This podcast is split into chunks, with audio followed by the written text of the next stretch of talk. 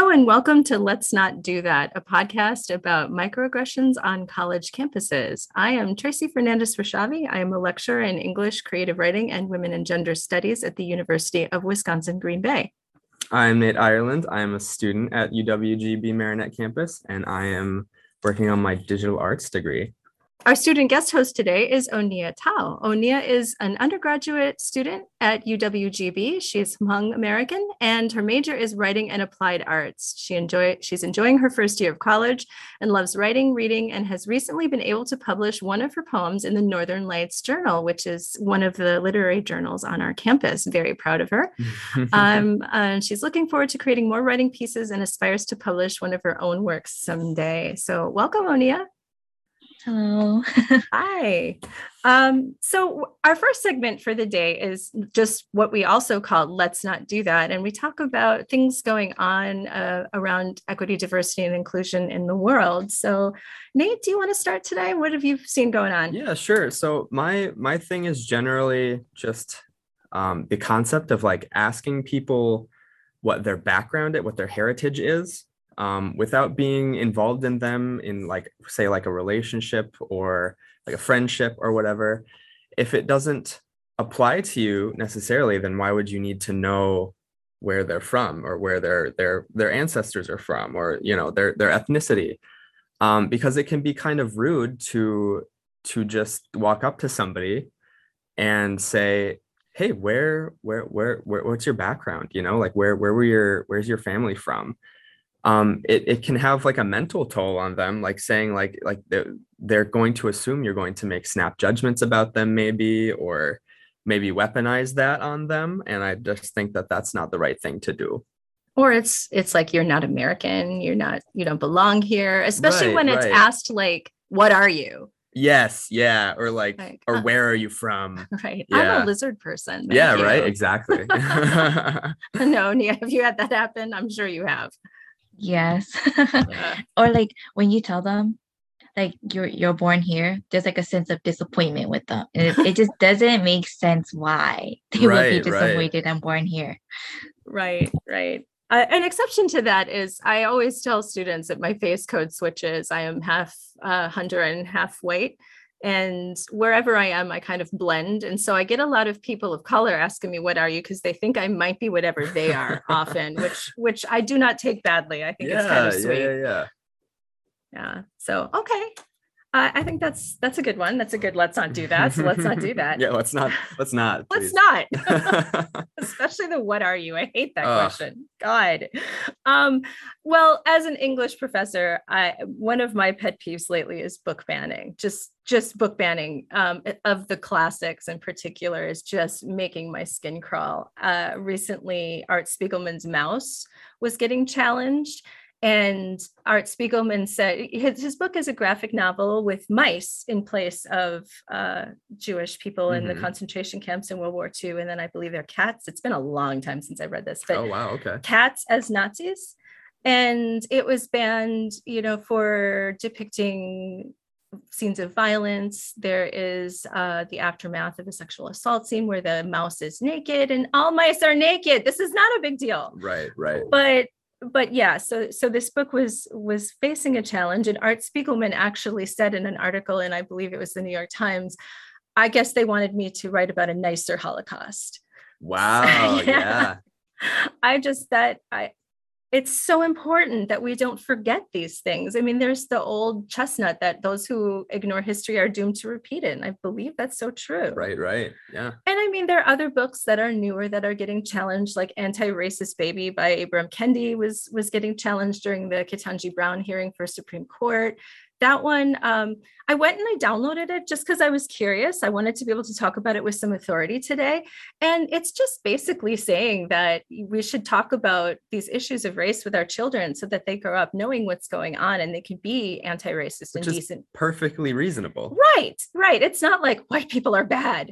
You know it really isn't. And and um, you know, it's not the most exciting book in the world. I don't think I'd give it as a gift. You just look like a humorless, pedantic Right, person. right. but sorry, Ibram Kendi. I think your work is wonderful. but um, but I think you know, for parents who want to start having those conversations when their kids are small, I did with my kids, and I think they're pretty decent human beings, if I Yeah, do yeah, say so myself. You know, they're pretty sensitive about stuff, Right. and um yeah there's just i ugh, i can't i cannot i cannot and one that really bothers me that i teach in one of my classes is um the hate you give by angie Mm, thomas Yeah. it's such a beautifully written book it is compassionate for all sides there are good white characters there are good cop characters this is a book about a police shooting of um uh, uh, of a young black boy and who was grabbing a hairbrush when he was stopped and it was mistaken for a gun. And it's just a very nuanced look at this issue.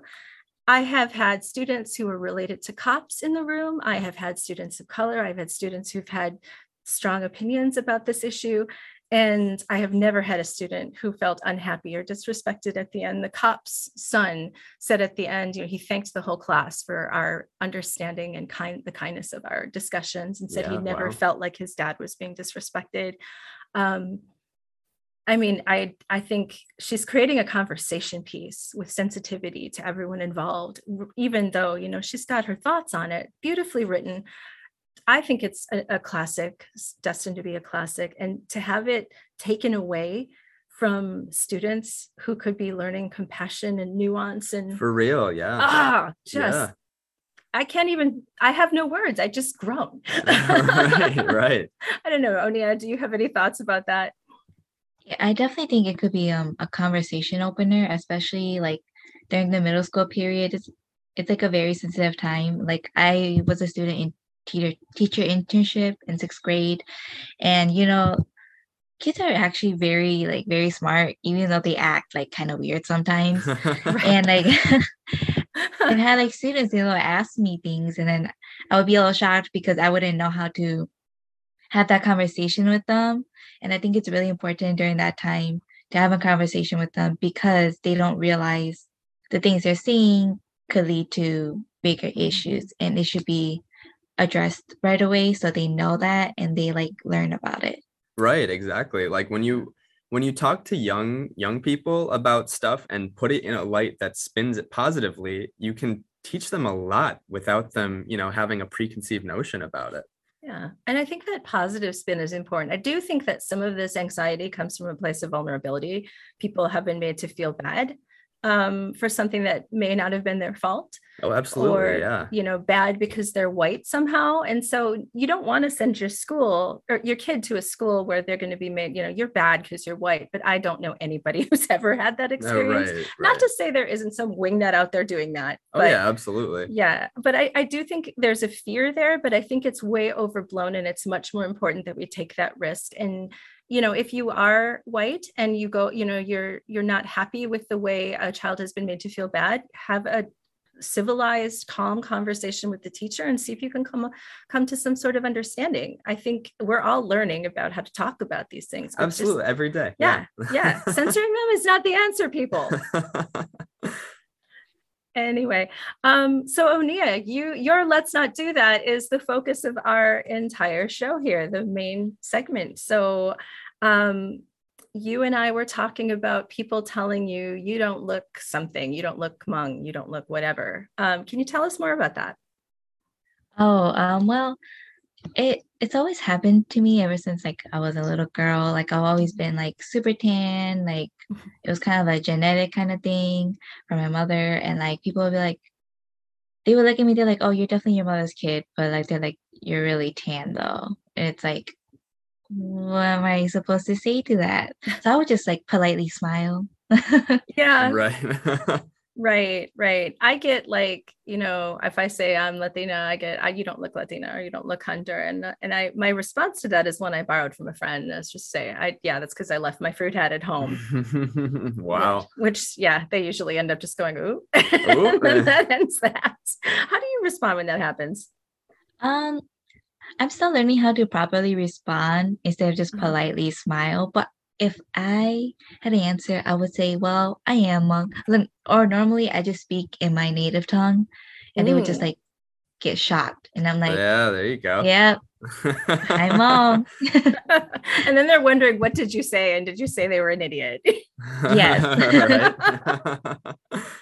Um, so how does it feel to you? Like what what is your reaction? What why is that not a nice thing to hear? I felt like um my first reaction was always like being sh- like being in shock and then just like shutting down for the day because it just really affected me and like it's just like the one thought that would just consume my entire like day and it just annoyed the heck out of me that like that one word would just that just like that one sentence would affect me and it just like annoyed me until i was able to turn like to make it into a positive you know saying and like well i'm probably unique then so yeah yeah absolutely right what yeah. what am i supposed to do about that right right and you don't you know you you identify strongly with a community you don't want to be told you look like an outsider you look like you mm-hmm. don't belong that is kind of painful to hear yeah so like from a classroom perspective um have you ever have you ever encountered that like like has a student um told that to you has a teacher even told that to you a teacher has never told me anything which is good mm-hmm. um it never really happened within my peers but it was more with older people and like guys when i was in high school mm-hmm. like they would look at me they're like oh you're a Hmong like once they found out i was Hmong they're like oh interesting and they would look at me kind of like as a fetish. Hmm. And it was kind of yeah. it was weird for me. And I was like, oh, okay. Oh. so I didn't really know how to, you know, react to that. But luckily none of them approached me. there you go, right? Gosh. Are you comfortable talking a little bit about that? Because I think that is a problem. I had a friend, a friend from China that I worked in a bookstore with, or she was Chinese American. Her mother was from China, excuse me. And um, you know, we would get creepers in the bookstore who mm-hmm. were who would make it clear that they were interested in her because she was Chinese American. And mm-hmm. you know, that fetishization, like how can you tell that someone's just not maybe being benignly flirtatious? It's just when they stare at you like mm-hmm. at a weird in a weird way. It's just like mm-hmm. maybe just because i'm a woman and like i just know that they just mm-hmm. they have like weird intentions or like they just come like abnormally really close to you for no reason and i'm just like standing there and then i would just like i'll quickly go away. Gosh. Oh that's awful. Yeah don't do that. Um uh, so did it affect you in school at all? Did it make it difficult to take classes with those people or? Um, well, they were normally upperclassmen, so luckily I never really interacted with them. Mm-hmm. But with my peers, you know, they never really said anything. Like when I had, I was hanging out with my friends or when I first met them, you know, it was different with girls. They were like, "Oh, you're Hmong? that's cool." You know, they they never discriminated me. Right. So yeah, I really it was like easier for me to just befriend girls than guys. Hmm. Oh, that's unfortunate. Have have it like whenever you've had this happen to you, was it ever in front of like say a professor or a teacher?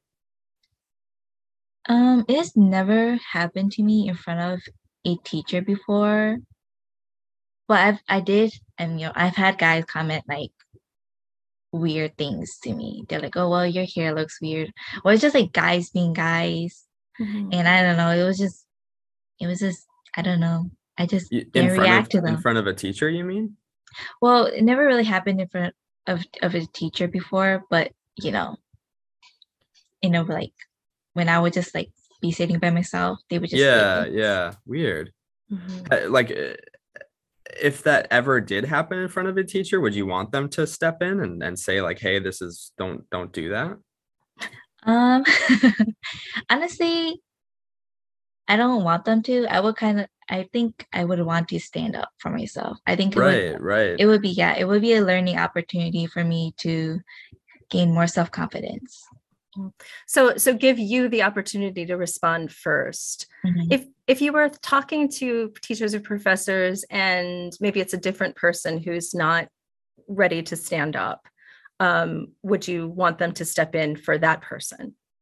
I think it would be the right thing for them to do as a teacher because if you don't, it just really destroys your credibility as a teacher because you know a lot of teachers always tell you that if you need help you know come to me. If you need you know anything talk to me. But if you kind of just stand there it's just like are you really dependable as a teacher or as an adult? Yeah it's really important to to prepare for these kind of moments and to see what you would say in in those kind of moments. So it's just so helpful to talk to students like you. I think that helps um, teachers and professors think about well how should i be in that moment if that happens in my classroom because um, it can feel so isolating especially at a predominantly white university like uwgb if you're the only person of color in the classroom I, it can feel so isolating mm-hmm. to have something like that happen but but you've had good luck so far right or yep. no? Okay. good luck. okay. Because you said that when we were doing our preliminary discussion, like, well, I guess something terrible could have happened between now and then, but glad it didn't. So, um, yeah, w- going back to the whole like you don't look X or you don't look Y thing, um, you know, we always say that impact matters more than intention, but do you think people like what is their intention when they're not being a, a fetishizing creeper? what do you think is their intention when they ask you and and what should i mean what is to be done about that if anything i feel like their intention is i don't know to just satisfy their own curiosity? Mm-hmm. and sometimes you know people do it for unintentionally not knowing that the what they're asking you is hurting you and they're just wanting to know. They're like oh you're Hmong well I'm Hmong too. Now let's like you know let's like talk. Yeah, but yeah. it's just like you know you don't have to ask me. You know just talk to me normally and just you know communicate with me yeah yeah and that when you get to know someone that that comes out eventually yeah mm-hmm. absolutely like i was saying in the the let's not do that segment like it's it doesn't pertain to you until you have a relationship with this mm-hmm. person to some degree you know like it, it, it's it's something that is a part of a person so they shouldn't it shouldn't be taken at face value you know mm-hmm. it shouldn't be used as like a just like a little fun fact. It's like yeah. like no that's that that's that person. Exactly. And i think it's so you know it, even if your intention is good even if you're just trying to make conversation or you know my cousin is Hmong or whatever um you you should know that it's just not super polite that it can be hurtful that it can mm-hmm. be taken as as ostracizing or pushing someone labeling them an outsider. And so it's just better to not even if your intentions are good. It's just manners basically. So you have a bit to say about quote colorism in the Hmong community um, which happens in other communities of color as well can you tell our listeners what that means and why it's a problem um, colorism is such a big issue in the Hmong community and like a lot of other communities. And I feel like a lot of them, a lot of people don't realize like how much it will it can affect a person's like mental health and self-esteem. And I just feel like colorism isn't held at the same standard to men as women. Not saying that it doesn't happen to men, but it's more predominant to see it happen to like a girl, like an elder walking up to you or like an older person walking up to you and be like, you know, there's some whitening skin creams that like you can use, you know? Wow, oh no. Wow. Yes. And it's like, you know, they'll ask you like, are you sure? Like, you know, you want to look tan, like not looking tan is beautiful. And it's just like a lot to say. Or like they make up nicknames. Like for me, like it's not like really nice, but they will call me like an Indian girl or like. Mexican. And it's like that, you know, that's not what right. I am. So it's like, why would you say that? And it's just right. like, yeah, it's like, it's just not a nice nickname. And like, I feel like whiteness is like globally marketed in a way, and it doesn't help that it's like, you know, the beauty standard as well. Like, if you're not really white, you're not really that pretty. Or like, you know, there was some backhanded like things being said like, oh well you're pretty for you know for a Hmong girl or you're pretty, you know, for a Mexican girl. And it's just like, what is that supposed to mean in a way? And mm-hmm. oh, yeah. Also, yeah. And I also feel like um, you know, ever since I was little, I've seen like whitening creams and like videos and like ads. And when I was a child, like I didn't really comprehend it, but looking back at it now, like it doesn't make sense to me how a girl like she has like dark skin and then she just uses this face wash and then she's like magically like white and right. all, every like everyone wants her and like all the guys want her and like she's like the it girl and it just never really made sense to me. And on top of that, I feel like a lot of whitening creams, they're very like upfront with their brand names. They're like, oh, well, white and beautiful, or like fair and lovely. Mm-hmm. And then, mm-hmm. yeah, and then the, not realizing that in those whitening creams, there's like toxic chemicals that like help whiten those creams, help whiten your skin, and they're not really good for your skin. Mm-hmm.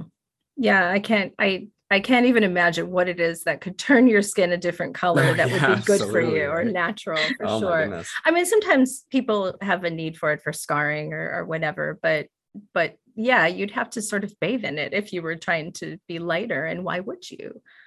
But I know my I have gotten that from family members too. I have one who, if you you know, if someone did something dumb, she would say, he's an Indian. I'm like, we are mostly indigenous in Honduran. You know, we can actually trace back to the tribe. So why is that bad? I just feel like um with colorism as well, it feels like it dates back to like, you know, a long time period, especially in the Asian culture. Like it was due to classism. Like mm-hmm. if you were poor and tan, you worked in the fields. If you had pale skin, then you were probably rich. And it's just, I feel like they should just destroy that concept completely because either way, it does not matter if you have tan skin or white skin. You're still a human being. Mm-hmm. and like you should just consider your words, I guess, carefully Mm-hmm. Yeah. Have you ever had that conversation with uh, your your family members or elders in your community, or did, is that kind of um, terrifying? I feel like it's still an untouched, an untouched topic. I always talk about it with, you know, my sister and my my best friend because they're the only people that kind of like open minded to it, and like mm-hmm. that's the only people I've ever talking to it. But like, I wish I could have an open conversation with an elder or like older people in my community, I feel like I would just be talking to a wall. So right, hmm. right, yeah. Well, I mean, when they're raised in that belief for their entire lives, and when they're they have had no oppo- opposition to that until mm-hmm. they've like someone comes to them with this like you know this revolutionary idea that maybe we shouldn't judge people by how they look naturally you know it's it's like some sort of revelation to them mm-hmm. yeah it's it's it's uncomfortable to talk about those things. I was able to talk with my family member about that because, you know, we just have that kind of casual relationship, but I can understand like maybe a grandmother or something. I would, I would maybe let it go more, be more inclined to let it go. And I'm not saying that as advice. I'm just saying this is the dynamic in yeah, my family. Right. Yeah. So completely understand that. But, um, and it's funny because then you have blonde, pale people who are outside tanning or going to tanning mm-hmm. beds wanting to be darker. So what? yeah, like where does it where does it end? You know, like right. what people can't embrace their natural their natural look. It's it's yeah. sad, you know. Well, and I think part of that is just the the media has the media underscored yeah. a white beauty standard. So Onia, do you have any advice for uh professors or for fellow students when it comes to navigating some of these issues other than what you've already told us? My advice would be just to look at a person with a blank slate. Just talk to them. They're not, you know, what who they are, what they are, where they are, or where they come from. Just just talk to them. They're like a human being like you are. They're another person with feelings, you know, they have thoughts. Just communicate. right, right. Yeah. yeah. Believe it or not, communication helps a lot. and eventually your answer your questions will be answered if you get to know yeah, somebody. They'll yeah, just volunteer absolutely. this information or it'll come out and yeah, you don't have to be prying about personal things right away. Because believe it or not, you don't have to know the, these things about people. It doesn't it doesn't impact your life until it, you know, yeah, until you're you're you're friends with them, until you know them. Right, right. I mean, students volunteer this stuff all the time. Once we get they get comfortable, and I never ask them. They just they just tell me eventually, or they tell the class during a conversation, and that's how we find out because we've gotten comfortable with each other. Yeah, and I mean, when when you get comfortable like that, it gives them an opportunity to feel empowered in that, in in their mm-hmm. ethnicity, in their yeah. in their background, instead of feeling like it's being weaponized against them or being used to scrutinize them. Yeah, you re- you reveal that personal information on your own terms. Yes, absolutely. Mm-hmm. Okay. So should we move on to our last segment? Yeah, absolutely. Um, we have uh, we have a one good thing that we'd like to discuss. Um, mine, I, I thought was pretty cool. Um, it's a CNBC article called "How a Mindfulness Coach with a Harvard MBA Recommends Dealing with Microaggressions at Work," and it discusses how um, a uh, a microaggression can can kind of cause people obviously to to feel more stressed in work environments or or school environments, of course. Um, and her name is Zee Clarke. Um, she's a Harvard MBA, as I said, who transitioned from managing teams at Fortune 500 companies to being a mindfulness and breathwork instructor. After experiencing the adverse physical and mental effects of workplace microaggressions firsthand, Clarke started her journey to find healing. She says the meetings and people would just completely ignore her comments as a as a black woman and then a white colleague might say the exact same thing and get praised, and it started to affect her physical and emotional health. So she recommends um, that Black people or people of color experiencing work stress, discrimination, and or burnout practice mindfulness, which she describes as observing how you're feeling and also what is happening around you. She uses the acronym RAIN to remain self-aware in these situations. The R is for recognizing how you're feeling. If you're angry, recognize it's okay to be mad. A is for allowing it to be there, the opposite of sweeping it under the rug. I is for investigating. What are you experiencing right now? And what do you need to feel better? And the N is for nurture, doing something about it. She also urges people of color to practice breathing techniques, which can help release anger and reduce anxiety. These techniques can be a quick solution when you're in a setting where you can't necessarily step away to gather yourself. Clarke has two breathing techniques that she does when she's in the moment belly breaths and 478 breathing. Belly breaths stimulate your parasympathetic nervous system, which is responsible for the body's rest and digest- digestion response when the body is relaxed, resting, or feeding. Inhale and allow your belly to expand like a balloon, and then exhale and let that belly come towards your spine. This is what triggers the parasympathetic nervous system and is a quick response for when you notice yourself to be triggered. According to Healthline, 478 breathing helps bring the body back to balance and regulate the fight or flight response we feel when we're stressed. Anxiety can be very debilitating, debilitating, says Clarke. 478 breathing, which is when you exhale for a count or inhale for a count of four, you hold for a count of seven, and you exhale for a count of eight, is amazing for anxiety and insomnia. So I just think that that she's that that's really cool that she's using using her background to help people with their stress in work environments and school environments, and that it's it's really nice that that mindfulness can kind of kind of ease that, you know. Mm-hmm. Yeah, sometimes it's really tempting to just put a metal bucket on someone's head and clang it with a spoon. But I would say 478 breathing would be a much better way to avoid a visit to HR. Right. right. I mean, even just sitting like normally, like when you're doing nothing, like mindfulness is a very, very nice approach to to approaching anything and it's it's really cool that you can kind of approach it with in this sort of light too where if you're facing discrimination or like we said microaggressions it's it's a nice tactic to kind of kind of de-escalate your your your own feelings and make yourself kind of feel better in the moment before maybe facing something uh, Onia, you said in the past that sometimes when people say something that's awkward like that, that you'll, you know, that's a microaggression, you'll just stare at them until they stop. um, are you doing deep breathing when you do that? Um, I'm just thinking about.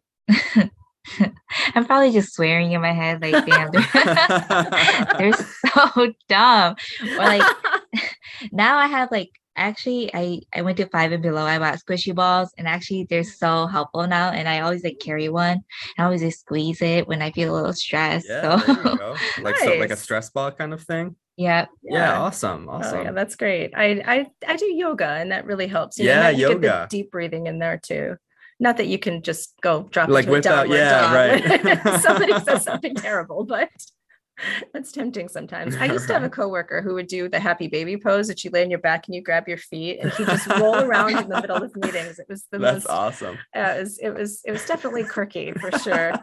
so my my one good thing is uh much more frivolous. I mean, you talked about a gay pirate show last time, and now you pull out this like academic, lovely, educated thing, and I'm like, oh, let's talk about Bridgerton. I like to flip flop. Oh, Bridgerton. We're talking about okay. We're talking yeah. about Bridgerton. So I um I've just been reading up on thoughts about the colorblind casting, and I have to say I'm not an expert. I don't. I- I- It's a little more of a mealy mouthed one good thing I think because there are people who have said that the colorblind casting in shows like Bridgerton or PBS's Sanditon, where they are casting um, people of color in lead roles in these period dramas. Um, you know, Dr. Kristen Warner said it allows producers to devote less time to developing meaning, cult- meaningful cultural and historical differences of these bodies and its surface level representation. It's an important conversation to have, but on the other hand, I have loved period dramas forever. I've been watching them forever, and they have been all white because yeah, you know yeah. and there were people of color in these times now maybe not as many but there were people of color who were in the nobility or you know um, jane austen when she wrote sanditon did have a real character named miss Lambe coming in who was black who was an heiress so it's not impossible right. um, absolutely. yeah so so queen charlotte in um Regency England was ru- rumored to be part black. You know, they just in Bridgerton they made it so.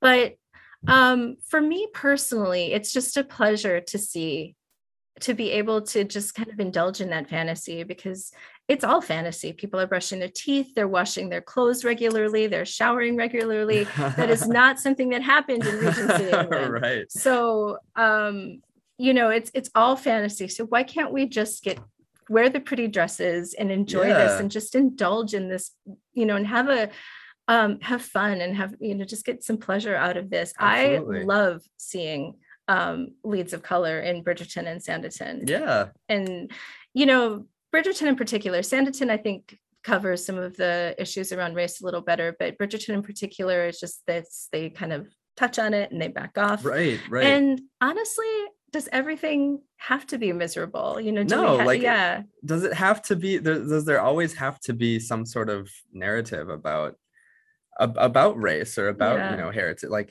it's if they touch on it that's that's great you know it can be it can be used as an opportunity to to discuss that but it always it doesn't have to have like a have to be an, framed as an issue from Yeah. from that perspective it can be like like you said why can't we just have fun you yeah. know? Why can't we just have you know the the pleasure of indulging in this and just relax into it? You know, uh, but but again, I'm not saying that Dr. Warner is wrong. That is definitely an important conversation and one I should think about too. I don't know, Ania. Do you have thoughts?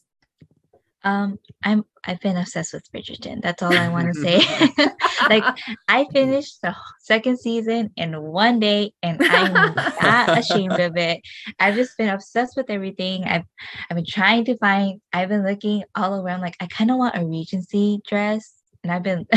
yeah I've- yeah I I really want to go to the Bridgerton balls, and they have it in places, but they have you have to be 21 and over, and I'm only oh 20. sure Oh no. So I'm really sad about that. I mean, you could always petition for some place around here to start something like that, you know? Well, we do have the the Jane Austen Society has Yeah. chapters, or they're called regions, all across in every state. I got I got um, gently corrected by the president when I Right, call it right. chapters, but regions. So, so the Wisconsin region has three subregions, one in the Green Bay Appleton area. I'm such a nerd that I'm actually the vice president of it. But- Um, we do have eh, there's an annual gen- general meeting where we do have a Regency ball, Onia. So if you would like to join JASNA, um, it's there's a there's a inexpensive student rate and you can get your regency dress and just come dance I will be down for that. I will love that. yes we, we do not discriminate based on age so you're welcome at 20 but yeah that would be fun i that's just me i don't know i maybe i have some learning to do there i am continuing to read up about it but again i it just sometimes you just want to have fun Right, and be part of the be part of it you know yeah, it doesn't have to be historically accurate to be historically entertaining, Mhm. you know? Yeah, absolutely. Exactly. It's it's fantasy. It's a it's a Right. speculative world. Yeah, absolutely. Mhm. And that's awesome. Yeah. So Onia, do you have a one good thing?